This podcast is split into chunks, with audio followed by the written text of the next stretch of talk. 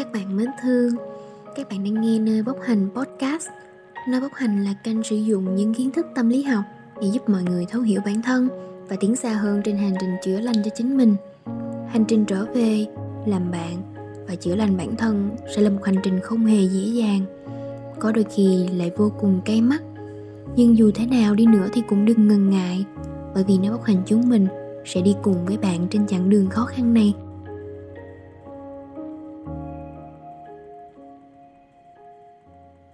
Mình là Nguyễn Mỹ Duyên. Mọi người đang ở nơi thực hiện dự án cá nhân cộng đồng có tên là Peeling Off, tạm dịch là bóc tách của mình, sinh viên năm 3 khoa tâm lý học của trường Đại học Xã hội và Nhân văn, Đại học Quốc gia Thành phố Hồ Chí Minh. Peeling Off của mình có gì? Ở Peeling Off, mình sẽ viết những bài blog về những cái vấn đề liên quan đến self concept, tạm dịch là khái niệm bản thân dưới góc nhìn tâm lý học, được đăng trên Facebook, Instagram, Spider Room và WordPress. Ngoài ra mình còn thực hiện radio cho các bài blog của mình Lý do mà mình quyết định làm Peeling Up là bởi vì mình đang đi trên hành trình tìm hiểu và hoàn thiện hiện thực hóa bản thân, Nhưng mình không muốn đi một mình. Đó là lý do mà dự án này ra đời. Dù rằng mình sắp sửa bốc hành, Sẽ có những người sẽ bốc hành âm thầm cùng với mình, Cũng có những người chưa thực sự sẵn sàng để bốc. Nhưng mình mong rằng chặng đường sắp tới của chúng ta sẽ thật nhiều ý nghĩa.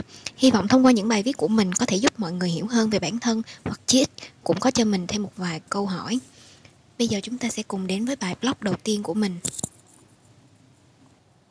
Hôm nay chúng ta sẽ cùng giới thiệu với nhau về self concept. Only, 19 tuổi, là một cô gái được mọi người đánh giá là xinh đẹp, giỏi giang. Mọi người đặt rất nhiều niềm tin và sự kỳ vọng vào cô. Trong mắt Only thì không phải như vậy. Và một buổi sáng nọ, Only mở mắt nhưng không đủ sức bước xuống khỏi giường. Cô biết mình sắp sửa đối diện với một bài kiểm tra. Cô nhận ra mình muốn trốn chạy khỏi bài kiểm tra ấy. Cô sợ mình không đạt điểm cao, dù cho đêm qua cô đã thức đến gần 3 giờ sáng để ôn bài. Trong đầu cô chợt nhớ lại vài thứ. Học kỳ vừa rồi, Special, một người bạn trầm lắng ngồi cạnh cô, bỗng nhiên vượt trội và có điểm trung bình cao hơn cô. Dạo này, mọi người thường tìm đến Special để nhờ vả. Tuần trước, Special còn có một bài thuyết trình nhận được rất nhiều lời khen. Mới hôm qua thôi, khi mà giáo viên hỏi ai là người các bạn nghĩ học giỏi nhất lớp này, một vài người đã đồng thanh gọi tên Special. Nhớ đến đây, bỗng nhiên cô thấy mình thật yếu kém. Cô bắt đầu suy nghĩ, hôm nay mình sẽ không làm bài được.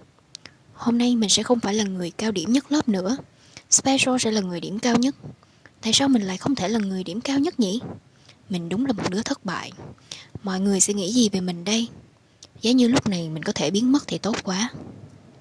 Cô cảm thấy mệt mỏi, khó chịu vô cùng bởi những suy nghĩ và cảm giác của bản thân lúc này. Cô muốn vứt bỏ mọi thứ Thế nhưng cô không thể nào trốn tránh bài kiểm tra này được sẽ ra sao khi cô bỏ bài kiểm tra mà không một lý do? Sẽ ra sao khi bị mất đi một cột điểm? Sự thật là dù cô có nghĩ thế nào về bản thân, thì cô vẫn muốn mình là người đứng nhất. Only cuối cùng cũng chịu bước xuống giường sau một hồi cật lực đấu tranh suy nghĩ. Cô đứng trước gương để chuẩn bị đi học như mọi ngày. Cô bỗng dừng lại một chút và nhìn mình trong gương. Cô tự hỏi, tại sao mình có thể xấu xí như vậy nhỉ? Cô nhìn từ mắt, môi, mũi, miệng cho đến làn da Tất cả những chi tiết này đều khiến cô khó chịu. Only bất lực thở dài một hơi, rồi cầm lấy cây son, bắt đầu tô lên môi. Gương mặt cô đã tươi tắn hơn nhiều, thế nhưng Only lại tự nói với chính mình, chẳng qua cũng chỉ nhờ son phấn mà thôi. Self concept là gì? Self concept tạm dịch là khái niệm bản thân, là hệ thống những niềm tin, suy nghĩ kiên định của chúng ta về chính bản thân mình và cả những giá trị cao nhất mà chúng ta muốn có. Dựa vào định nghĩa có thể thấy, self concept bao gồm hai thành tố. Một là hình ảnh bản thân, tức là những niềm tin, suy nghĩ kiên định của chúng ta về bản thân mình. Hai là bản thân lý tưởng, những giá trị cao nhất mà chúng ta muốn có. Nói đơn giản hơn thì đó là con người mà chúng ta muốn trở thành. Trong mắt Only, hình ảnh bản thân của cô là không xinh đẹp, không có năng lực. Cô tin rằng mình sẽ không được điểm cao trong bài kiểm tra và không hài lòng với những chi tiết trên gương mặt mình. Đây chỉ mới là niềm tin, suy nghĩ của Only về chuyện học tập chuyện ngoại hình, còn rất nhiều niềm tin và suy nghĩ về các khía cạnh khác trong cuộc sống của Only chưa được đề cập. Hẳn là chúng ta đều nhận ra Only có hình ảnh không tích cực về bản thân. Và Only của chúng ta thì không muốn trở thành một cô gái xấu xí, không năng lực. Những giá trị mà Only muốn có là xinh đẹp, là đứng đầu và có thể nhiều hơn thế nữa. Chúng ta đều thấy hình ảnh bản thân và bản thân lý tưởng của Only khác xa nhau. Trong cuộc sống, có lúc nào chúng ta trải nghiệm những điều giống với Only chưa? Trong một trò chơi mà chúng ta muốn chiến thắng và chúng ta thua cuộc chúng ta sẽ nghĩ như thế nào có người nghĩ rằng đây chỉ là một trò chơi vui thôi nhưng sẽ có người cho rằng mình thật ngu ngốc, chỉ có một trò chơi nhỏ mà cũng không chơi được. Một người luôn đứng hạng nhất và một ngày nọ họ rơi xuống hạng 2, hạng 3 thì sẽ như thế nào? Có người nghĩ rằng mình tập trung và cố gắng chưa đủ, cũng sẽ có người nghĩ rằng mình thật kém cỏi, mình không có năng lực, mình học giỏi hơn, mình học dở hơn người ta, mình là một đứa thất bại. Chúng ta sẽ cảm thấy ra sao khi những người bạn xung quanh mình dần dần rời đi? Có người cảm thấy buồn vì đánh mất mối quan hệ, có người thấy vui vì họ vừa được giải thoát, cũng sẽ có người cho thấy rằng mình là người xấu và không đáng được yêu thương. Chúng ta nghĩ gì khi có người nói xấu chúng ta? Có người không quá để tâm đến chuyện đó. Cũng sẽ có người hoài nghi chính mình.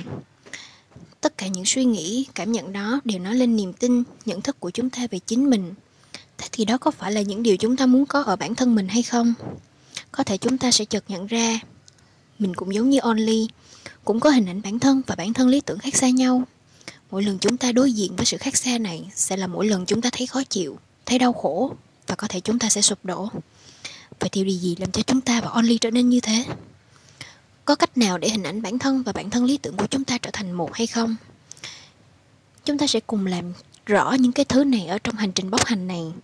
Sau chặng đường đầu tiên của hôm nay, hy vọng các bạn có một lúc nào đó tự hỏi mình là người như thế nào? Mình muốn trở thành người ra sao? Mỗi khoảnh khắc chúng ta tự nhìn nhận chính mình là chúng ta đã tiến thêm được một bước trên hành trình thấu hiểu bản thân. Có thể trên chặng đường ấy, chúng ta sẽ phải trải nghiệm những cảm giác không mấy dễ chịu, nhưng hành trình bốc hành nào mà lại không cay mắt. Chúng ta có thể nhìn nhận sự cay mắt ấy như một chiến thắng để vững bước hơn trên hành trình của mình.